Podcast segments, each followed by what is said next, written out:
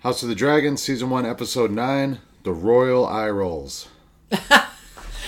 You started saying that. I was like, no, no, no, you're wrong. It's the Green Council, honey. Oh, yeah, I mean, yeah, the Green Council. Um, but there was a lot of eye rolls here, and that's not a criticism. They were well placed. All right, here we go. Here's our, our deep dive into this episode. Well, we open up with a child walking through the empty corridors, and this child is an informant. So the web of spies is large and hard to hard to predict, and how this kid of all people knew about Viserys' death, unless he's just snooping, I don't know.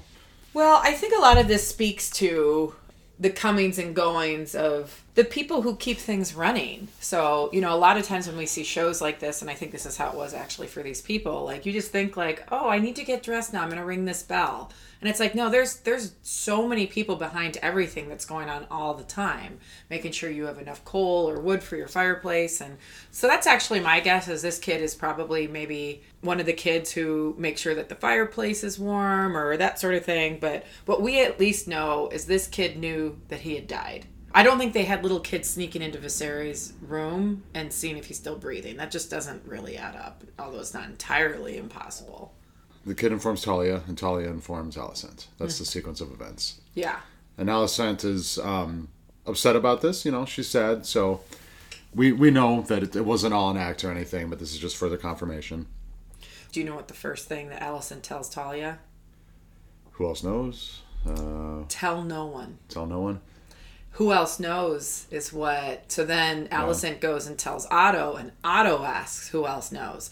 And the reason why I point this out is so already she's scheming. That's Yeah. not your typical response. So even though she didn't plan it, she's already in some sort of plan. I did want to take a moment and say how much I appreciated how they filmed these initial scenes of how word got out. There's a lot of ways they could have gone about this, but I liked how simple and quiet it really. The first time I watched this episode, I was so tense from beginning to end. But I just really liked how quiet it was and how you saw very few people and this boy walking through and this series of events. It just, it, it was a very well done scene, I thought. And the music. Yes. Ugh, always the music. It's so amazing. So Alicent, when she tells Otto, she also informs him that Viserys' dying wish was that Aegon be crowned, and this gives Otto the Easier eth- ammunition ethical justification in his mind. He doesn't need know. it. Right, he doesn't I- need it, I, but- honestly, I don't think that. I, I think all what this is is like, oh, I was already playing the game with these weapons, but you have just given me an updated version of the weapons I was already using. Perfect. but he does perk up with some nice face acting. I think Otto and Rhaenys are my two favorite face actors. But here's the thing Otto is not stupid at all. And he might be blinded a little bit by his ambition, but he's not super blind. And what this means to me, though, is I think he believes Alicent believes it, but he's not so gullible to just be like, yep, this is what Viserys wanted. Again, everybody knows Viserys did not want Aegon to be king. So even if that's what Alice, this is one of those like, let's pretend he didn't die. Otto would be like, okay, let's go talk to Viserys. Let's let's hear this. It's just no one should believe it that easily. That's it's it's a betrayal to all of their characters. Well, right, and nobody does believe it except for Otto, who wants to believe it. And I don't but, think he does. Is my point. but it, it doesn't really matter, except that it gives him just the moral high ground, I guess, to do all the evil things he's about to do, at least in his mind. But he was going to do them anyways, so it doesn't matter. Yeah, but I- think what I'm trying to say here is that I don't think moral high ground has anything to do with it with Otto. He's always going to do it. Nothing has changed. It just gives him more to work with for the people and to convince other people, but he doesn't believe it. Well, so then we cut over to the small council, and it was a good scene. I like these scenes with a lot of people all meeting and stuff. Well, we see that, yeah, these were long laid plans, uh, so they were going to do them anyways. Alicent didn't realize this. Something that stood out to me here is also something that had happened. Talya told two people.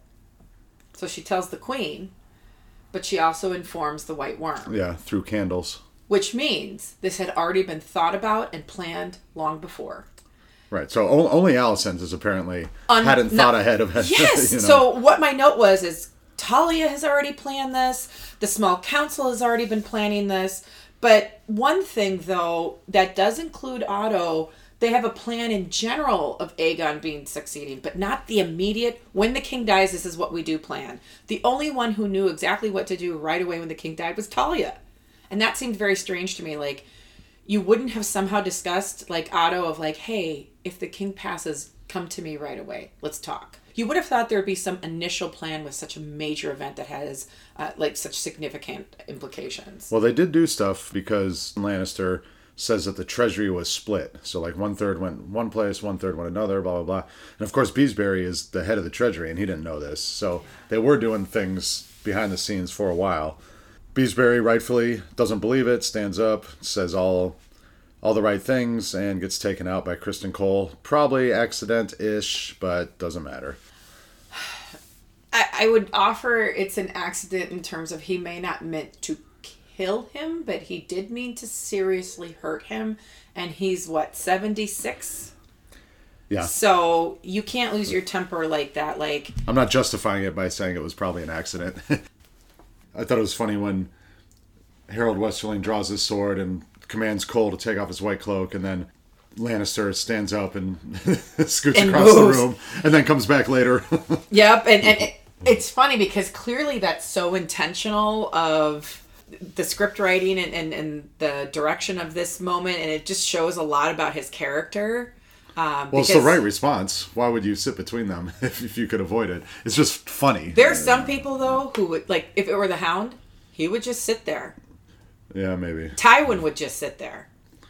Well, So- yeah. Well, those two people think that them sitting there would probably prevent the fight from happening. But I like how he's like, eh, I'll just sit back Yeah. down here. I one thing I did make note here is we had already suspected, but I really like that we don't have to wonder anymore. That we know for sure Sir Westerling's thoughts on uh, Sir Criston Cole. Yeah, so the Lord Commander resigns. This is one of many times when the Kingsguard in this episode will be faced with the dilemma of their duty and what is right and what is wrong. And this is all throughout Game of Thrones. He chooses, he, he's able to keep his duty and honor intact by saying there's no king, and until there is one, I'm not working for you guys. Yeah, he says, I only recognize the authority of the king. Until there is one, there's no place for me here. And this makes a statement about the differences between how he takes on the role of being a part of the king's guard and how Cole does. It's a way to show contrast of both of them. Cole is a very biased soldier. He is not actually a true Kingsguard. He's not following what Kingsguard means, um, and Westerling is. And what I appreciate about this scene is it, it's just such a uh, it like it pays homage to uh, um, Barristan Selmy. yes to Sir Barristan Selmy, and I feel like whenever we have the the head of the Kingsguard resigning, it is not a good sign about the current leaders at the time. I heard some people criticize this, saying that he didn't make a decision. Like I, I, I didn't think it was a good criticism. No, I did. I, I agree with you and disagree with the Yeah. criticism. I thought that he made a decision that kept his honor and duty intact, but also got him out of the room alive. And I mean, he's trying to play neutral. I don't know how long he'll get away with it, but he's trying, and it worked so far. so in the books, um, he is not a character. Oh, really? So he is, but he died 20 years ago from old age. That's just because Graham McTavish is so badass that That's- they got to right. keep him in. Well, as soon as I saw that they casted like a good actor for the role, I was like, oh, they're not going to have him just like die of old age in one of these time jumps. But that's what happened in the book. Yeah, he hasn't aged at all in 20 years. his, his, his uh, beard was grayer. But right, so now I can't predict what this character is going to do, which is nice as a book reader to not know his his story. this is the type of change that I appreciate. Uh, Yeah. That where they can take some latitude, and it, it's clearly different because he, he is dead in the book, but it makes it kind of fun to see what they could do with him. Um, I also feel like they're almost giving it's almost like karma to the actor who played Sir Barristan Selmy, who wasn't supposed to die and did, and they're trying to make it up to all of them now. Of like, okay, well, your guys' characters get to Yeah, I hope so, because killing Barristan Selmy and the alleyway brawl was one of the worst decisions Game of Thrones made. Yeah, that upset a lot of people. All right, so the council continues on after he leaves. this is I'll point it out. Oh wait, here. wait, sorry. First, Otto orders him to go to Dragonstone and kill Rhaenyra and Daemon. Talk Um, about having some. Well, it's a very audacious order, and like these people think that the Kingsguard are their personal Gestapo or whatever, you know, and that is not what the King's Guard is supposed to be. Even though sometimes, like with Criston Cole, that happens. But it, it also shows then here how Sir Westerling is correct about how this council council intends to use the Kingsguard. This showdown between Westerling and Cole is again I already said this, but one of many instances where we can see what's happening split characters throughout this episode, which is probably my favorite thing of this episode is the the factions splitting off, or as I said in our first podcast, the civil wars within civil wars. So the Kingsguard now is the first kind of civil. Well, the Small Council is the first civil war, Yeah. in which they killed Beesbury, and then the Kingsguard is the second civil war, and this is all within the first few minutes. Uh, it's a scene that comes later when Rhaenys talks to Alicent about how she's still in service to men. But I believe this scene really shows how Rhaenys has it right once again. That Alicent didn't matter. She didn't matter when she was queen. She doesn't matter now that she's uh, what what is it, the Dowager Queen uh, or whatever they rephrase it, because she's not queen anymore. Helaena is. She does have some power though, because she threatens Iron Rod with being sent to the wall. I think they're placating her here. Right. Ultimately, if that could probably be over, overridden by Otto. The wall has been there for many, many generations, and I guess people, yeah, we know this Game of Thrones. They just don't remember why it's there or don't believe why it's there or whatever. But it is manned at this point. Like somebody asked me, where are the Starks in this show? And the Starks are there. They're up north. They're just far away, so they got nothing to do um, for this show so far. But anyway, so the meeting goes on, and a few things are said here. One of them is that they're trying to figure out who's going to be loyal to them and who's not, and they say that Storm's End is going to be a problem. So Storm's End is a Baratheon castle, and they say that there's four unmarried daughters at Storm's End. So if they can scoop some of those up, that can build some alliances, Just make Aemond do it. right? We'll see. I, I was being flippant in saying that. Well, we do know that Aemond said he would marry his daughter for duty. I mean, his sister for duty. So he's all about uh, duty. So Alicent's not cool with all this scheming, and she makes it clear that she's not cool with murder, which she brings up a couple no, times. she, she's perfectly fine with scheming and has been doing it. She's not cool with killing Rhaenyra. Right. That's the only thing she has a problem with. Yeah. But then Jason, or sorry, not Jason, Tyland Lannister, Jason's twin brother, asks her what she suggests, and she of course has no suggestion because she hasn't really thought all this through apparently. And I think that's the honest truth. She hasn't really thought it through. It reminds me of last episode where she's like, I knew we had to make the decision, and now that it's finally here, I'm having trouble with it. And it was wise of him to ask her what she suggests because that transfers the power, and there's none there. It was wise because she was struggling there, and, it, and well, and ugh, the guy that she threatened to the wall, he was acting like a dick. Yeah. He was being very disrespectful, and I think the Lannister actually handled it appropriately. And what I think is of note here is it's not just Otto who ha- handles Alicent; they all are. Yeah, and that just reinforces Rhaenys point uh, that she makes later when they meet. Yeah, and I say it now because this scene really shows it. Yeah. So then the hunt is on to find Aegon. Alicent and Otto both want to find Aegon first because so Otto wants um, things to go differently so that Rhaenyra can be taken care of before Aegon is crowned, and Alicent wants Aegon crowned right away and also to show mercy towards Rhaenyra. So they send Criston Cole and Aemond on one side, and the Cargyll, Erryk, and Arryk twins on the other before she sends Criston Cole, she visits uh, Helaena, asks where Aegon is, and of course she doesn't know. Not here. Not here. Yep. It's funny, Helaena's disposition here initially before Alicent comes in is just kind of chilling. She's talking about like she's saying one of her Helaena things where when one person has one thing, it's natural for someone else to want it, and clearly she's kind of talking about like this the throne and power. Um, but once Alicent comes in there, Helaena starts to get more stiff, and you can see she's a lot less comfortable. I don't know if this is of the moment or if this is indicative of their an actual relationship, but I get that Aegon and Alicent don't have a good relationship. But why wouldn't she with Helaena? And yet, I do not see a strong relationship here either. So, this really left me to believe does Alicent have a good relationship with any of her children? I think with Aemond, perhaps. But, so, but Aemond is, I think, treated like a second son. And I think that he's got a chip on his shoulder about that. yeah. Well, so Aemond shows up right after Alicent asks Cole to go find Aegon and says, you know, all that you feel for me As your queen. as your queen. Yeah. So he feels something for her, and she's she's milking that. and she does it in front of Aemond. So, just in case if Aemond didn't know, he can use Cole in, if it, he does, says it in the right way in service to his mother. Yeah, and I have a few things to say about Cole and Aemond. I'm not going to get there yet, but but right. So they're sent on the mission. Same time, Otto sends uh, Erryk and Arryk to find them. So this is the second time that I'm wondering Otto has misplaced some of his trust in his immediate Kingsguard. First with Sir Westerling, and now with at least Sir Erryk. Yeah, He's wrong, he, and he's very wrong. he's not So- anticipating the split. So what does that say about how in tune he is with his assessment of people and their loyalties? Because that's a huge problem when you're making big moves like this. Yeah, that's a good observation. At the same time, all this is happening. Rhaenys gets locked in her room. Yeah, you got to know locking Rhaenys in her room is a.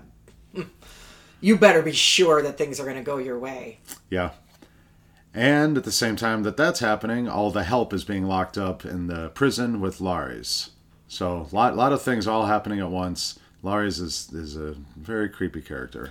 Well, and right before this, though, when Aemond and Cole leave, the way that Aemond struts out of that room, I it just he walks with a commanding presence, and so he just everything about Aemond scares me because he is so calculated and yet impulsive at the same time. This is when he walked in with Cole and Alicent. It's when he walks out when he says we're going to go find Aegon and he's walking out of the room. He's got this uh, swagger when you see him walk. Like he there's a lot of confidence. The way the actor is playing him, he's doing a really good job. It frightens me so much of Aemond. I keep talking about how much Aemond scares me because he is so calculated and, and he's so good at a lot of things. He's been practicing all these things and getting really good at combat and yet he's very impulsive as we saw last episode. And so it, it's just a I wouldn't call that impulsive. I would call that calculating also. He once he got made fun of with the pig he was impulsive that is sometimes where you stop you sit back you wait for it revenge is best served cold Well, you do wonder also how much is bubbling inside. yes but that's that when when it's going to explode out. right like Um, he needs to be able to contain himself when he's so dangerous but it doesn't look like he can Yeah, so when him and Criston Cole get sent, Cole says that Erryk Otto sent Erryk. So somehow he knew that information. So I don't know how he knew that. Maybe just the Kingsguard is. it might have just been obvious because there's only so many kingsguard and cole's already with Aemond, so it's it's basically whatever kingsguard he was gonna encounter or, or he probably knows that the erryk and arryk are so good you mentioned to me that they're like some of the best fighters in the kingdom you get noticed then if Yeah, but I don't know how he would know that Otto sent them to find Aegon. Well if you're otto and you're not sending sir criston cole and sir westerling's gone you're going to send the next best So the scene with uh, Cole and Aemond searching, it occurred to me that probably for Aemond, Cole is more of a father figure than Viserys, in the sense, yeah, they trained together. Um, he taught him everything he knows about fighting, and Viserys was too old and weak to kind of be part of Aemond's life. Yeah, I, I don't think he was to. invested. Yeah, Right. because he kept talking about having one kid. Like he basically he, but he even struggled to parent Rhaenyra. Like basically once Aemma, once Aemma died, Viserys uh, like he just stopped parenting. well, and he also in the last episode called Rhaenyra his only child. So clearly, everyone after that has gotten less attention. But yeah, so Cole might have been a father figure to Aemond because Aemond's also speaking f- pretty freely as they walk. So Yeah. he tells her, you know, that Aegon took him to that brothel when he was younger, when he was 13. And he also tells him later that he should be king. Like, and he's not subtle about it.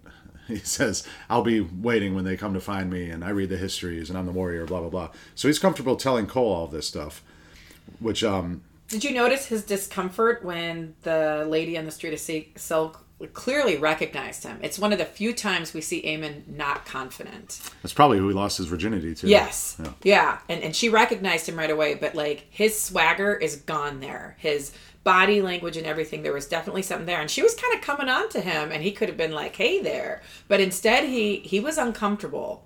So maybe some shame. Um, he takes. He's a pious man, perhaps. Um Opposite I, I think it's probably least. more shame. Uh, I don't think that the experience went well for him. Yeah, I, that's that's my take with it, and it's one of the few chinks in his armor. Yeah, and also, um, Aegon's not at any of these places and hasn't been for years. So it made me wonder if Aemond was misdirecting the search and taking them to wrong places. So there's more time for Aegon to disappear or die or something like that. I don't know, but Aemond said, "Oh, I'll help Cole. I know where Aegon hangs out," but then he was totally wrong. Which that's kind of a big error, considering where Aegon was spending a lot of time to be wrong on.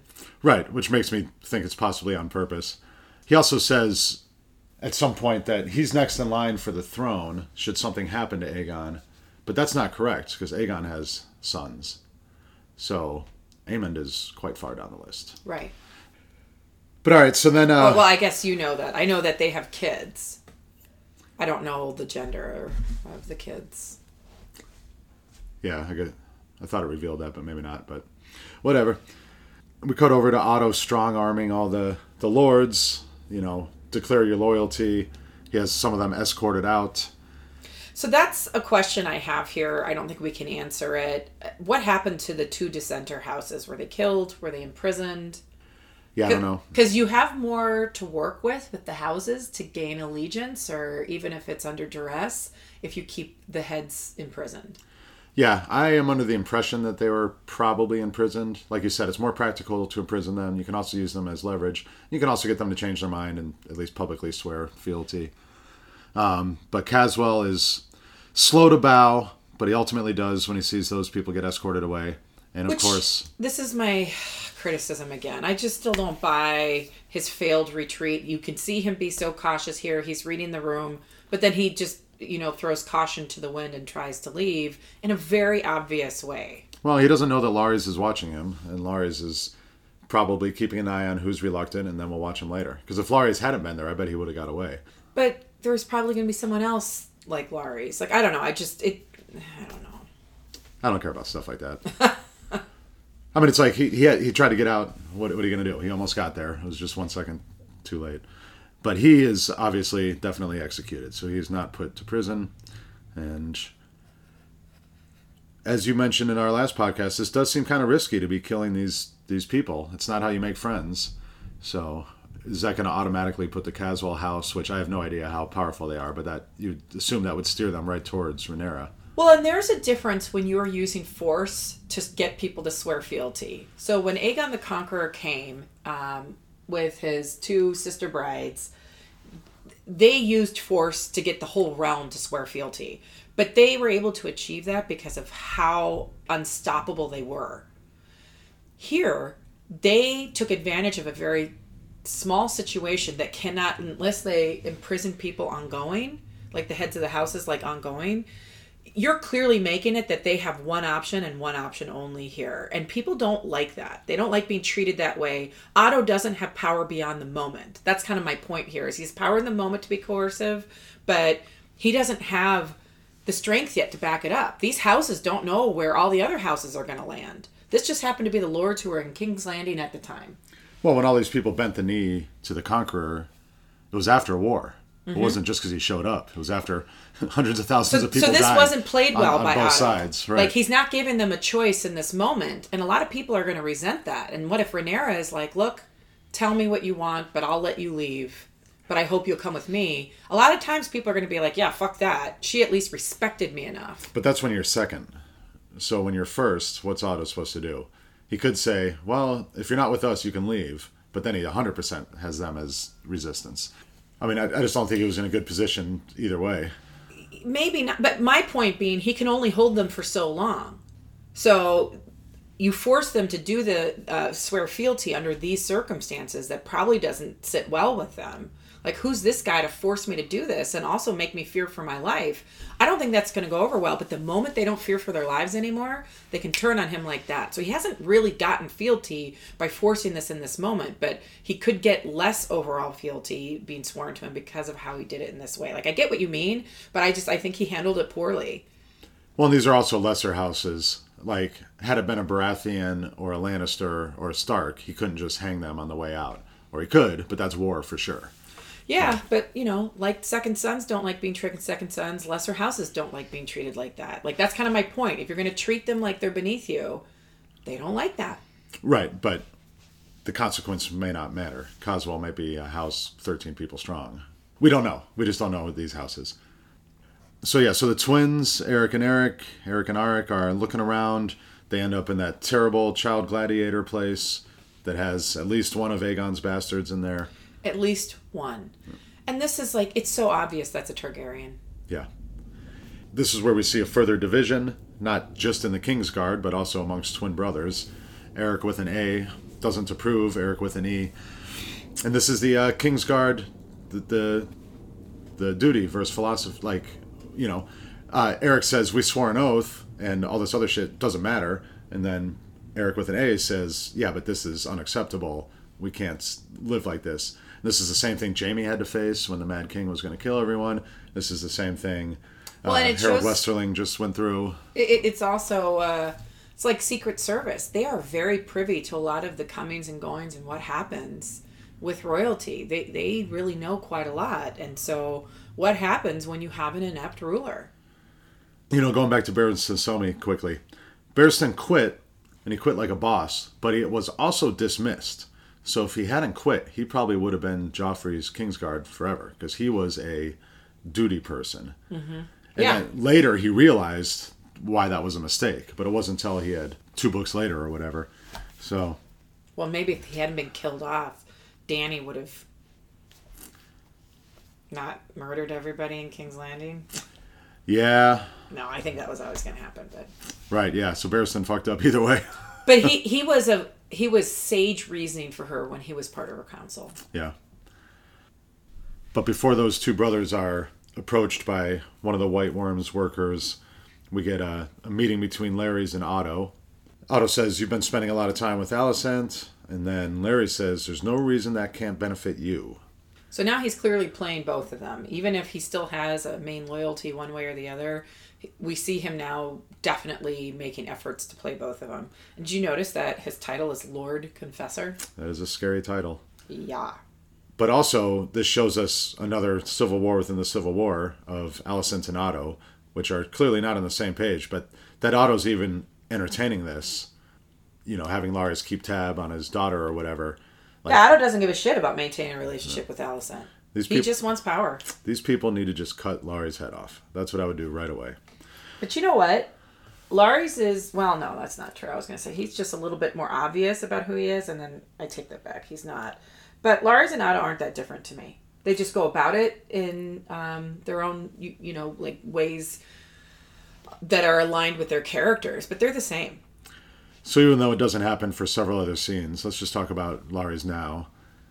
For the record, if someone wants to jerk off to someone's feet, that's fine. But there's no big deal with that. What I don't like about this scene with Larys, if this is what you mean about, let's talk about Larys now. Yeah. What I don't like about this is that he does it in a coercive and manipulative way. Alicent is not really wanting to do this. He knows that. He's kind of forcing her into a corner. She doesn't enjoy it. it it's that's the part that I think is really sleazy of this. Well, now let me ask you too, because foot fetishes are extremely common, like one of the more common sexual fetishes, as I understand it. Do you think it's in poor taste that they gave a foot fetish to a guy with a club foot, or do you think it's a non-issue? I, th- I think it's exactly because he has a club foot. I think what they're trying to say is this is something that he's never been able to have. And maybe it's a metaphor about power or other things too, of something that you don't get because of how you're born, whether it's your title or your family or that sort of thing. But I think your point being, though, but like, eh, it's kind of tacky to do that. Well, I could see Yes, both people. is my answer to that. I could see both people with club feet and people with foot fetishes get offended by this. Mm-hmm. Because foot fetishes are There's nothing wrong with a foot fetish. right common and, and Yeah. natural, and club feet people are probably no more prone to foot fetishes than regular people. Right. But it, it could just be pure coincidence that he is those two things. I, I do think it's cliche, and also what's cliche is to take something that is often given a bad rap that really isn't like a foot fetish to one of the worst characters in the show. Yeah, I mean that that is true, but it's also like, what are you gonna do? At least give some other people some fetishes. Well, there was the other terrible person in the show had a fetish for hurting children that Arya killed. Um, But I think there's a lot to sexology and sexual wellness that doesn't need to be pathologized, and this sort of thing doesn't help. There's a strong insinuation of people who are into this are wrong and depraved. Yeah. And and this is how people in our society in real life make those connections and that's why I tried to make this distinction like there's nothing wrong with a foot fetish but what I don't like is coercive sexual behavior yeah, of course, and it also does make you wonder, both how did this start and how long has it been going on? Oh, it's been going um, on for a while. And you see, like this is where I I think the acting for Alicent here is just so on par. She doesn't like this. It, it she's uncomfortable. She's willing to do it for what? This just goes to show like what else are these greens willing to do to have power? And I bet I'm going to say this about the blacks too at some point. Although once it becomes like, because I think things are going to get ugly and dirty here, so then it's going to be about revenge or whatever. But at this point, things haven't gotten too messy, except for Lord Caswell and Lord Beesbury. But what else is Alicent willing to do in order to get what she wants? And, and, and by the way, she is doing this, letting him this whole scene when she gives the command for him to go kill the white worm. So this is right after she's got this moral quandary with Otto about killing Rhaenyra, and she's like, it's not a weakness to have uh, a problem with murder, and yet she just signed off on White Worm's murder like that. So it shows us that she actually doesn't have a problem with it. She's not reluctant uh, about murdering. It's just when she wants to do it. does make me wonder if she could weaponize these feet against Larys at some point. Because he's Pew pew pew pew. because she, you know, he's got the power now, but this could be flipped too. If he wants it bad enough, she could, you know, leverage it. one of the things that from this scene though with uh, Larys and Alicent here is he he's using a metaphor of a queen bee. He says when the you know if the queen bee dies, the the bees will go all over the place. So he wants to kill the white worm so he can become the new queen because then all these informants need somewhere to go and he wants it to be him. So this is something where it helps him to do this. Yeah, and we see later that her house or whatever is on fire. That is her house. Yeah, but that wasn't easy for me to see. Because you and I speculated about it. I just didn't know if So yeah, that's where Talya met up with her last episode when, when she walked up the stairs in the hood and she says like, "Oh, it's been a busy night in the castle." But it is it is hard to see. So the first time I watched it, I was like, "What is this burning place they're showing?" Um, so it's and then there's a hooded figure walking away. So I guess we can assume that Larys ordered that, but could have also been Otto because she they were both. We've both seen Larys uh, and Otto and Hoods here. right. So she meets with Otto. Now, did the white worm anticipate this? I'm gonna assume that she wasn't in there. Yeah. so far, we are led to believe that she is really a survivor and has survived a lot worse here.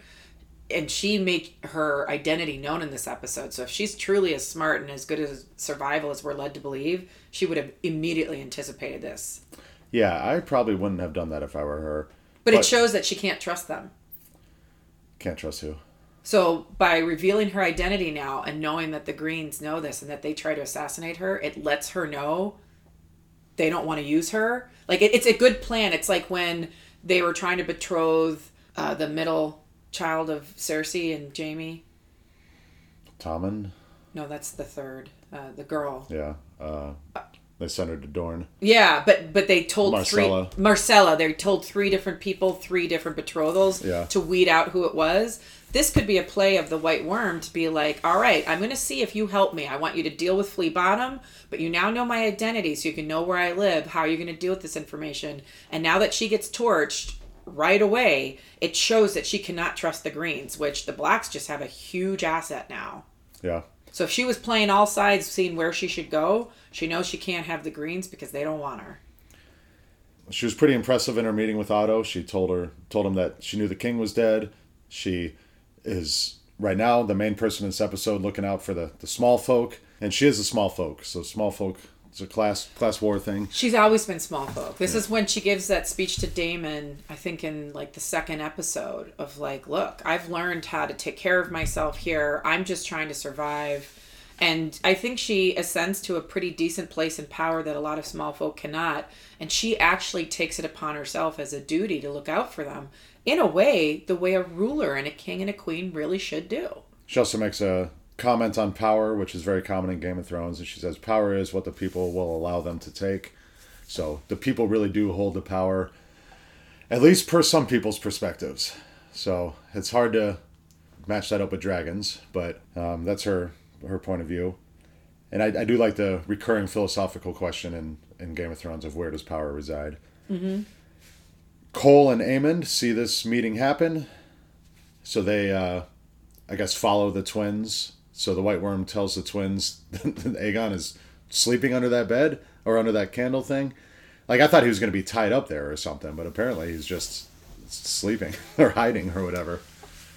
I believe that's from the scene, like in this. I want to say it's the second episode where Alicent and Rhaenyra talk about their dead mothers. Yeah, they're in a sept. Yeah, he's like basically under like this religious fountain kind of candlelit area in there. But when they first go in there, they're like, quiet. Do you hear that? As if he's bound and gagged and he's like, help me, help me. right. If he's trying to hide, why is he being loud? So I'm, I'm confused with this scene. I think he just coughed or something. Oh. Um, but it was a strange setup because how, how would she even know that he was there? Is he just there for 12 hours?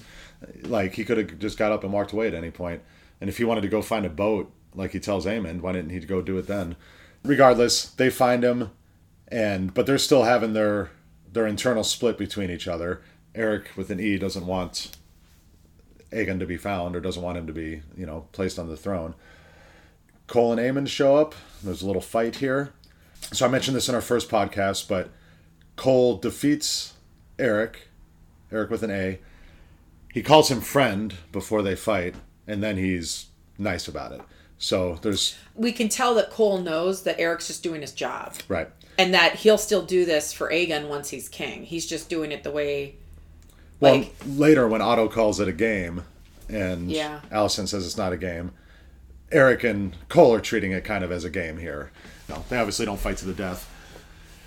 And then Aemond captures Aegon, and Aemond really tells us how much he wants to be king, and that Aegon's a piece of shit.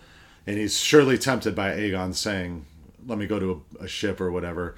But what can he do at that point? There's three Kingsguard around him.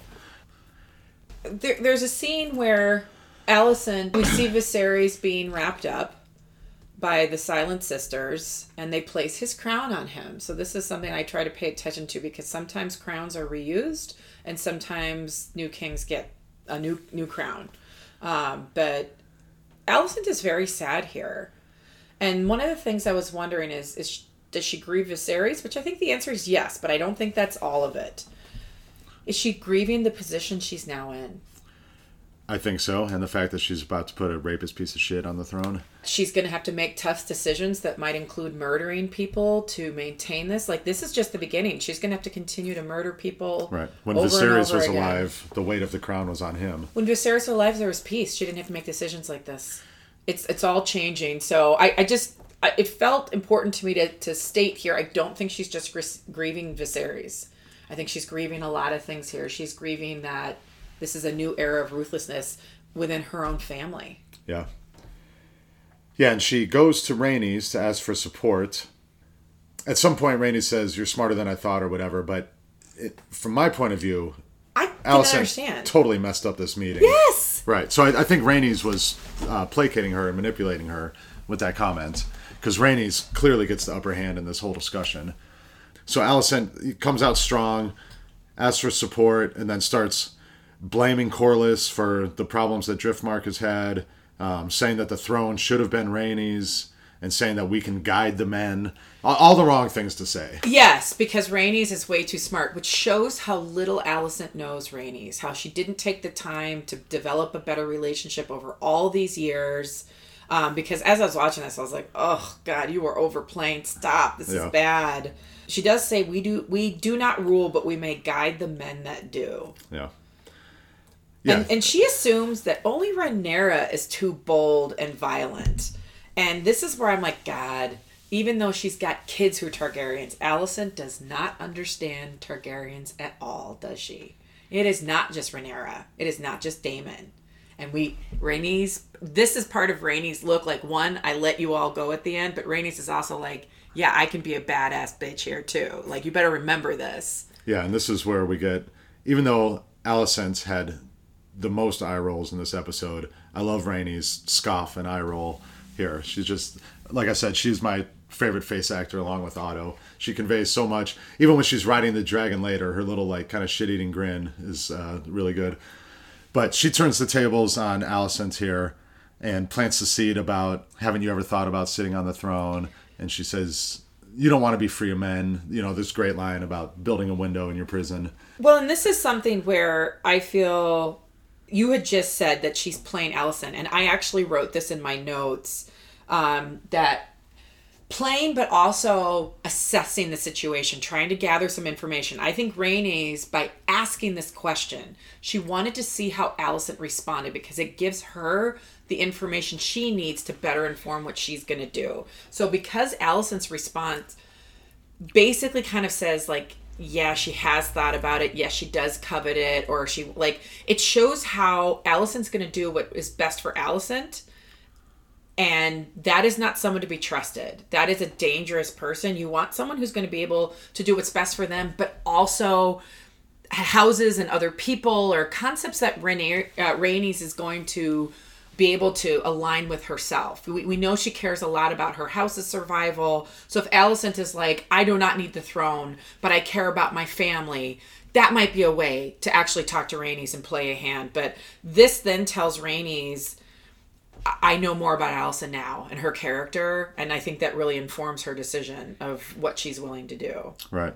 And Alicent is the best of the greens. So if she's if she's this bad, then um, Helaena doesn't seem too bad. I, I don't count her as a green. Oh, she's okay. she's there by circumstance. she she seems just kind of Yeah. which I'm not gonna lie, this scares me because I was just gonna say she seems kind of sweet and innocent, and then my next thought was, oh yeah, the happy people and the sweet and innocent ones are the ones who get really bad shit happening to them. Alicent and Otto meet. Otto is writing to someone here, Yep. and I can't help but wonder who's he writing to during the scene when Alicent comes after Aegon is found, because technically everybody that Otto wants to know what's going on already already knows. Well, there's his family in Old Town. There's whatever uh, alliances he's trying to build. But also, in Game of Thrones, they showed Littlefinger sending all these stupid letters, and then he got killed. So uh, maybe it goes nowhere. But I feel like these writers are a little more careful than the last three seasons of Game of Thrones. I assume it's a letter to Old Town, but who knows? It's, but it's it's something because they did show it. This is where he fails to manipulate Alicent, and we get another great eye roll. But Alice, Yeah.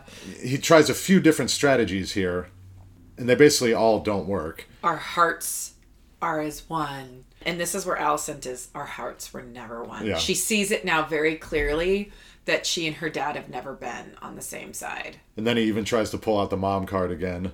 So as he gets desperate, so he starts off with like whatever, protecting the children, protecting the realm. Then our hearts are one, and then you look so much like your mother, you know. And That's my favorite, like kind of uh like just where Olivia Cooke plays Alicent here and she's just like ugh and Yeah. just keeps going. She leaves the room and then Otto goes, as you wish. Yep. So what does that mean? I don't know. I wrote Alicent plays her hand to the hand here. Uh, yes. and says, "This is what I want. This is what's going to happen. I won, found Aegon first. And just to note again, she put on everything here. She put on the coronation. She made sure Aegon showed up. She did all of that. She had that already planned. She wanted it fast. That was not Otto. That was Alicent. But then we get again, unfortunately, Otto speaking truth. It says if we give Rhaenyra terms, it's going to lead to war. And why not kill a few people to save a bunch? Same thing uh, Tywin Lannister said about the Red Wedding. Why is it not right to kill a few dozen people over dinner, but it's okay to send 10,000 troops to war or whatever? If the show goes as it seems like it's going to go, Alicent is sparing Rhaenyra, assuming she could actually be killed. I don't know what Harrold Westerling is going to do against those dragons, but it might have been a fatal mistake of Alicent to be kind. Just like it might have been a fatal mistake of Rhaenys to be kind later. Yeah. It, yeah. I think we see that. Like, isn't there a part of that where Ned has a fatal mistake with that? Yeah, he lets Cersei go Yeah. when he f- believes that Joffrey's a bastard. Yeah. And Cersei says, when you play the Game of Thrones, you either win or you die. And he died. Mm-hmm. So, Yeah. But I'm not going to lie, it feels really nice to watch a show where not everybody's just an asshole all the time. yeah, and she says being reluctant to murder isn't weakness. Except for if it's the white worm and it serves me. Yeah, there was a little ambiguity about that, but yeah. Well, she she sentenced someone to die. We don't know exactly who it is, but she did definitely. That's what that whole scene is about. Is she has just said to Larys, "I am instructing you to kill somebody." Uh, well, Rhaenyra's her old friend. All right, so And, and also, she didn't hate Viserys. She did love him, and she knows. She knows. At least there's one thing that she didn't get confused about. Viserys didn't want his daughter to die. right, and if nothing else, she respects his respects him enough to try to. And also, let's be clear here: it's not just Rhaenyra; it's every single one of her children, uh, bastard or not. So Yeah. she's talking about murdering children. And in the last episode, she said, "We are both still mothers." You know So- who else is going to have to go? Is all those Aegon bastards. Remember when Cersei had all Robert's bastards killed? Yeah, So- but that's something that always confused me because there's bastards all over the realm and they there's potential that they could be legitimized, but a lot of times like they like houses still pass to whoever's in the family, not to the bastards. So I don't really know how much power bastards really have. Well, enough to be a threat. I mean, Rhaenyra's kids are bastards, so uh, Yeah, but not formally known. But like Jon Snow Right. was formally known. His last name is Snow. right. But they can always, and this is the problem with monarchy. Anyone can show up, say, "This is my blood," and then they have a claim. So, Erryk with an E, freeze Rhaenys. So we hear someone yell before Erryk gets to Rhaenys. Like So he took out the guard. Like get out of my way or something. And so what this means to me it is it is now will be known amongst the castle that erryk has flipped. Yeah. He also seems to know the secret passages that Daemon knows, which I thought was surprising and interesting. it was not to me because when otto goes to him and says where is aegon? and he says he flouts his authority by sending me away and then secretly gets out. I have a feeling it's not so secret that erryk is smart enough where sometimes he did follow Well, he frees her. He says, I can't stand for this treachery. So, civil wars within civil wars. And as they leave, Rhaenys sees Lord Caswell hang, so she knows the Yep. depths of how far they've already gone now, where things are at. That they're hanging lords, they'll hang her. So Yeah, she knows what's uh, at stake by trying to leave. They lose each other in the crowd. So she wants to go to the dragon pit, but he's like, no, no, it's going to be too guarded. So he doesn't know that this whole coronation is going to happen right then and in the dragon pit. Yeah. So they, they lose each other in the crowd, but then Which I missed the first time. I thought it was the the, the Sept of Baelor or something Yeah. where they were, but in fact, it, they went to the dragon pit, which is why she was able to get to her dragon and why the dragon popped up underground there. Well, it wasn't clear at all, but then you see her smile when she realizes where the crowd is going. So they go to the coronation thing, and on the way there, Aegon and Alicent are in their, their car. This is one of the times where I actually see Aegon isn't as stupid as we think he is. I, I refer to him as Aegon the buffoon. Even Aegon the buffoon knows Viserys didn't want him to be king. He knows. Well, and it also gives some explanation for why he's such a fuck up is that, you know, mommy and daddy didn't love me, that kind of thing. I just eye rolled. Yeah, doesn't justify it again, but it gives some background explanation. You know, he ne- never felt. But you know whose fault that is? That's Alicent and Viserys' fault. Yeah. Yep. Later, when he embraces the crowd and he suddenly goes from not wanting it to liking it, that also gives some background to that because he never felt validated or mm-hmm. loved or whatever. And then Talk about instant validation. yeah. Then he's validated and loved by you know fifty thousand people at once or whatever. Please note during this ceremony, do you know what color Alicent is still wearing, even though Viserys is dead? She's wearing green. She's wearing green, Yeah, she's- even though everyone else is wearing black. But Oh, I totally forgot to say this. Rhaenyra's also calls calls her Alicent Hightower in their meeting. Mm-hmm. So she is like, "You're a Hightower. You're not a Targaryen." That's implicitly what well, she's saying. that's basically what she says. yeah. But right, so then Alicent um, entices Aegon with this dagger, like implying that Viserys wanted you to have this. Yeah. It also shows how easily manipulatable Aegon is, so she'll still be able to rule with him there. And Right. maybe that's what's happening is what Rhaenys says is she's like, well, now, yeah, Aegon's a total rapist shit, but yeah, I'll, I'll still kind of be able to rule. I'll be able to rule behind him. And then he straight up asks her if she loves him, to, to which she calls him an imbecile. Um, And mean- like that's another one where she, like she did it with Rhaenys and now she does it with Aegon. She is just not playing her hands well. There's a couple ways to read it. It could have been implied that you imbecile, why do you think we're doing all this? Because she didn't say it that cutting. There was almost a little bit of a smile on her face. So, Oh no, I took it at like exasperation. I was like, Yeah. you imbecile. so then we get to the the big scene, which was not that big for an episode nine, Um, But still kind of but still, yeah, big. The uh, like if you ignore that a bunch of innocent people just died horrible deaths. Yeah, let's get there in a second. So, Aegon is, well, it's announced. Otto gives the speech. It says, um, you know, s- says what happened, and the crowd is not sure how to respond. They're a little slow. You hear some mur- murmurs before they start clapping and stuff. Aegon is ushered in by the, the soldiers. I like the whole coronation scene. Uh, I thought it was well done and, and royal, I guess. I, I did like all the attention to detail with like all the soldiers and the swords and Yeah. that pomp and circumstance with that. I just thought it was it was a nice spectacle to watch. yeah. Except for eh, have we seen horns in Game No. of Thrones before? No, not that I'm aware of. I was like, "What is this?" Yeah, right. It's, yeah. And they give Aegon Aegon the Conqueror's crown. So you talked about crowns earlier. So he does not get Viserys' gold crown, but he gets Aegon's iron crown. That's actually what made me think about this. Is that they show us the scene and she pla- places Viserys' crown on his body there, but that's not the same one during this coronation. And so you're like, they're, they're really playing it here. Oh yeah, and he's got the dagger, and he gets a sword. Uh, uh, Aegon's sword. Yeah, Aegon's sword, which is I Blackfyre? believe Blackfyre. Yeah. Yep. So he's yeah, he's his outfit looks good. He's got the black three-headed dragon on his chest, and I mean he's kind of Darth Vader ish here. but the whole thing happens, and also I forgot to say this earlier, but uh, Criston Cole was now named Lord Commander of the Kingsguard. So Westerling stepping away opened the door for that. Well, and Alicent said when she says Aegon is going to be named tomorrow, and Sir Criston Cole, she says when she has that discussion with Otto. So she got her way for today.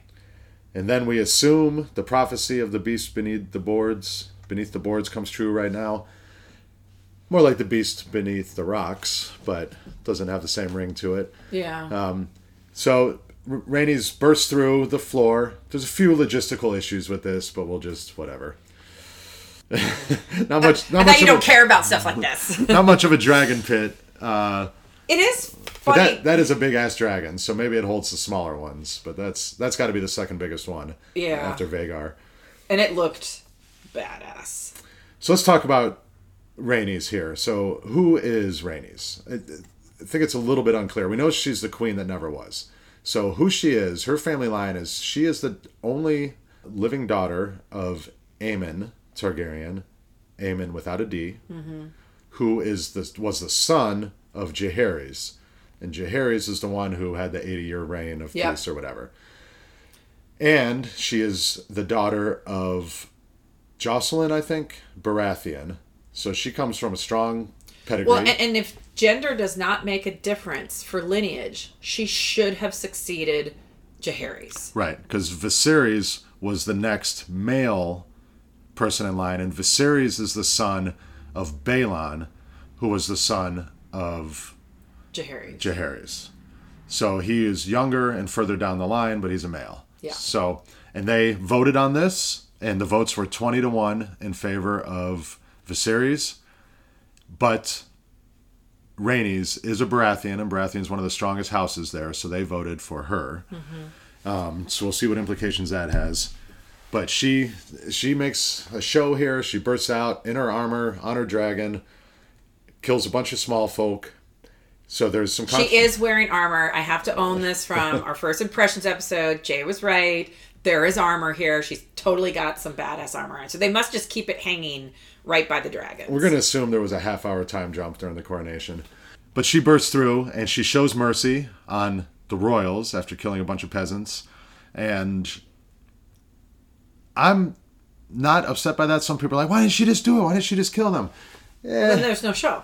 Yeah, not only is there no show, but we're not that far gone yet. She'd have to kill Helaena. She'd have to kill. I mean, there will be a show. They have a lot of intrigue and they can take it other ways. But the, this entire season is moot then, because why bother know any of these characters if that's just how it ends? Right. And this scene does not happen in the books. So a lot of times the more fantastical elements don't come from the fantasy book, but come from the show. And, you know, they have to give us something exciting. And, and this is it for this episode. But I do feel like so far, the few action scenes we've had this season, if they've kind of fumbled a little bit on the action scenes. Yeah. Um, Where's Miguel? Just, uh, well, just uh, logistically. But it did look good. It made a statement. I loved her. I mean, I actually like this scene, but no, we haven't really had much action at all in this. So, yeah. Like, and I just loved her face here. And she knows she has them all. Yep. And will her mercy be. And for a moment, she was on top. Yeah. She was like, you know, where does power reside? In this moment, all the power resided with Rhaenys. Yeah. And will her mercy be repaid with mercy later, should it come to that? Or will she not be shown mercy and have made the wrong choice here? We'll see, but you know what? I like Rhaenys. She's she's one of my like dark horse characters here. I think she's going to be one of my favorite characters from at least this first season. Um, yeah, she's great. Eve Best does such a wonderful job playing her, but in her own way, the way that Mysaria is a survivor with her station in life, so is Rhaenys, and how she she may not like everything that happens, but she's done well with what she's had, and she has remained sharp. She's a warrior, and the fact that more people don't know this, including I think Corlys, who did not better utilize his wife, it's it's so like I just feel sorry for all the men who underestimate the powerful women like Rhaenys. So just from sheer presence on the show, my my four the, the four most impactful characters are Viserys, Rhaenys, Aemond, and Daemon. I think like every time they're in a scene, Viserys was different kind of impactful, but they are um, I don't know they they to me fill the room. But anyways, I know you got to go to work, so let's give our rankings real quick, and then we'll be done. I knew we were doing this. You would have thought I thought about it already. kind of want to put it at an eight and a half. I'm going to give it an eight. I can't rank it higher than last week because last week's was so uh, artsy, even though there's some stuff that pissed me off. But the factions within factions is really strong. There was great setup here. Yeah. And I love that they only gave us the greens here and they did. It's just, I was so tense. Like, yeah, eight and a half, I think is where I'll go. Some different reasons than last week, but still a very solid episode because if this episode really does its job well, what comes next, next episode, but in future seasons, will be well laid out and accepted. And so you need this type of episode to be done well. And I have to give it credit for that. And I'll just say next week is going to Holy be good shit. based on the books. Um, all right. And then if you like our show, just please consider rating and reviewing. All right.